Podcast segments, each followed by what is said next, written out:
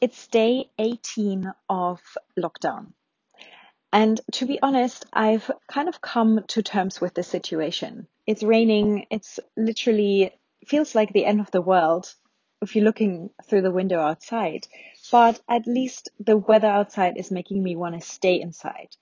And so I wanted to dedicate this episode and to share a story with you that will show you how you can not only survive this current situation, but how you can come out on the other side of this thriving, creating a business that will do better than ever. Now, this story is actually my story.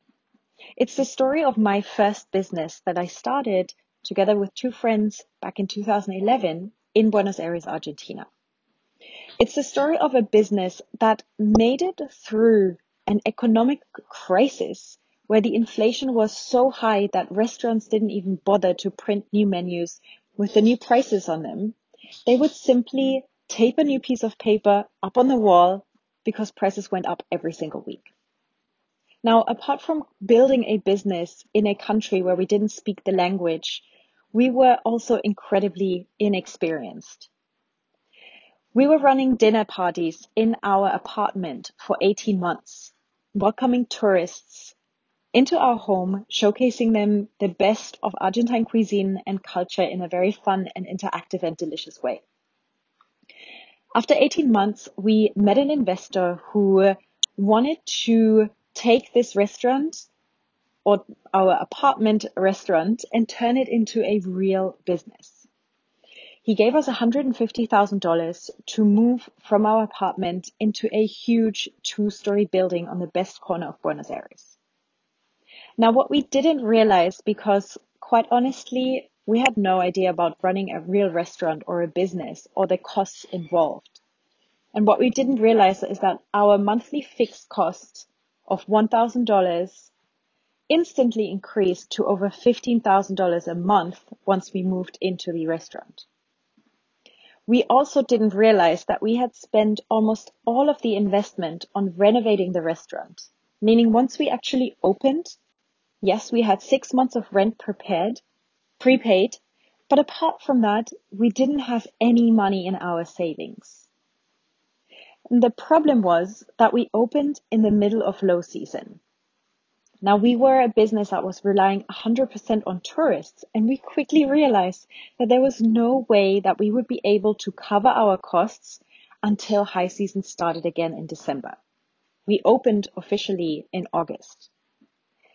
Now there's nothing like desperate times that get your creative juices flowing. And I wanted to share some of the tips with you and some of the things that we did to survive because we knew it was August. We knew we just had to survive until December.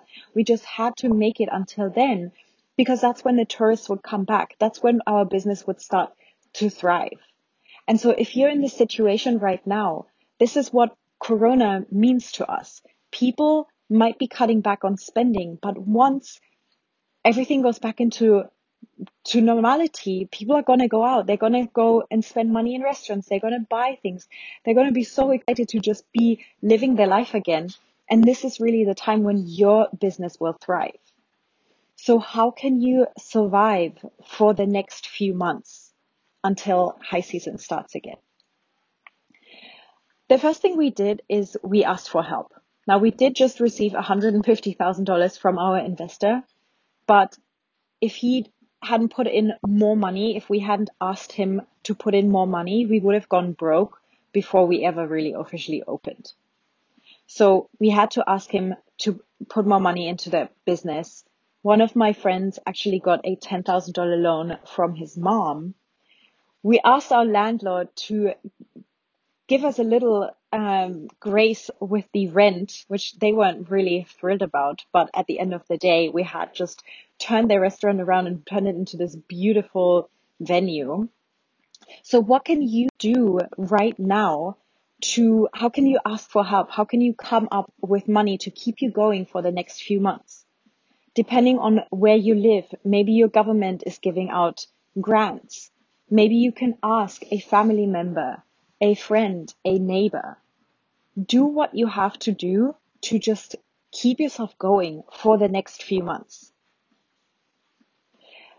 The second thing we did is we took a pay cut. We actually, as a team, lived without taking a salary for six months. We were living off the bare minimum. We had our rent prepaid. We were eating at the restaurant. Thank God we were running a restaurant, so at least there was food. But we were literally living off the bare minimum. But it meant that we could survive and that our business survived. The third thing we did is we buckled down and got to work. 10 hour days were the normality, seven days a week. On the days when we actually had dinners, we would work from 9 or 10 a.m. until 1 a.m. in the evening. We weren't able to hire staff to run the dinners for us. And we weren't able to outsource our marketing and the reservations and the customer care that we would need to do in the daytime to get people to sign up to the dinners. So for those five months between August and December, we just buckled down and we got to work. Then we started to think about, okay, we're mainly attracting tourists who are coming from Europe or coming from the US or North America. And they just come from December onwards. But there's a huge second market of Brazilian customers who come in those low season months.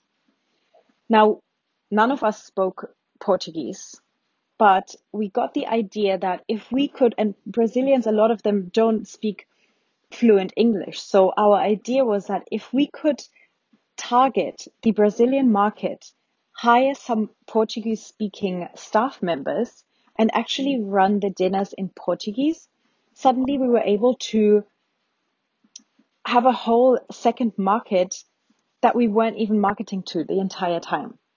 So we invited bloggers, influencers who had a huge Brazilian following to come to our dinners for free, who would write about us and who would promote us to their audiences. And this was back in the day, back in 2011, when the whole influencer thing wasn't even a real thing. So think about who you can work with, who you can collaborate with right now, who has a bigger reach, who has a bigger audience than you, who can promote your business for you. The second thing we did is we created a lower priced offer, which we would market to the language schools. So our dinners back then, it's a five course menu, all wine included, everything included. I think we were selling it at about a $100 per person. So we created a lunch version for students, which we sold to the language schools too. And it was about a $35 per student price. So we actually went to every single language school in Buenos Aires to market our product and our restaurant. And we offered a commission to the schools so they would promote us to their students. The second thing that we did is we went to over a hundred hotels, boutique hotels, bigger chains, hostels, again, to market, to find collaboration partners, to find people who would sell our product for us. And we actually did that twice. So personally, I went to over a hundred hotels in Buenos Aires twice to promote our product, to talk to the right people, to invite them to come to a dinner. The next thing we did was we created an upsell. So our dinner, like I said, was a five course meal. We created a, what we called the wine experience, which was a cocktail making class, which we offered before the dinner. And it just started out as a $20 product, but just by increasing our money per customer, we were able to just generate more income. So think about that. Is there an upsell? Is there a downsell? Is there a collaboration partner, someone you can work with who you pay a commission to, but who will promote your product or your service for you? Maybe you can do joint venture webinars if you're working in the online course or coaching industry. Maybe you can reach out to influencers and offer them a commission or a percentage of any sale they bring in. The next thing that we did was we thought about who else brings in larger quantities of tourists. So instead of going to our customers one by one and attracting people one by one, we thought, what if we could make connections with the cruise ship industry, for example, or tour companies that would bring in groups of people. And this was a long project. We actually didn't manage to set this all up in this first low season just because of the way the industry works and because cruise ships already have all their excursions and activities included for the next season. But just by spending time on building these relationships, again, talking about our product, inviting people to come to dinner so they could experience it, and really focusing on the long run and building those relationships that, that would then later result in clients coming in was something that actually saved us the low season the year after.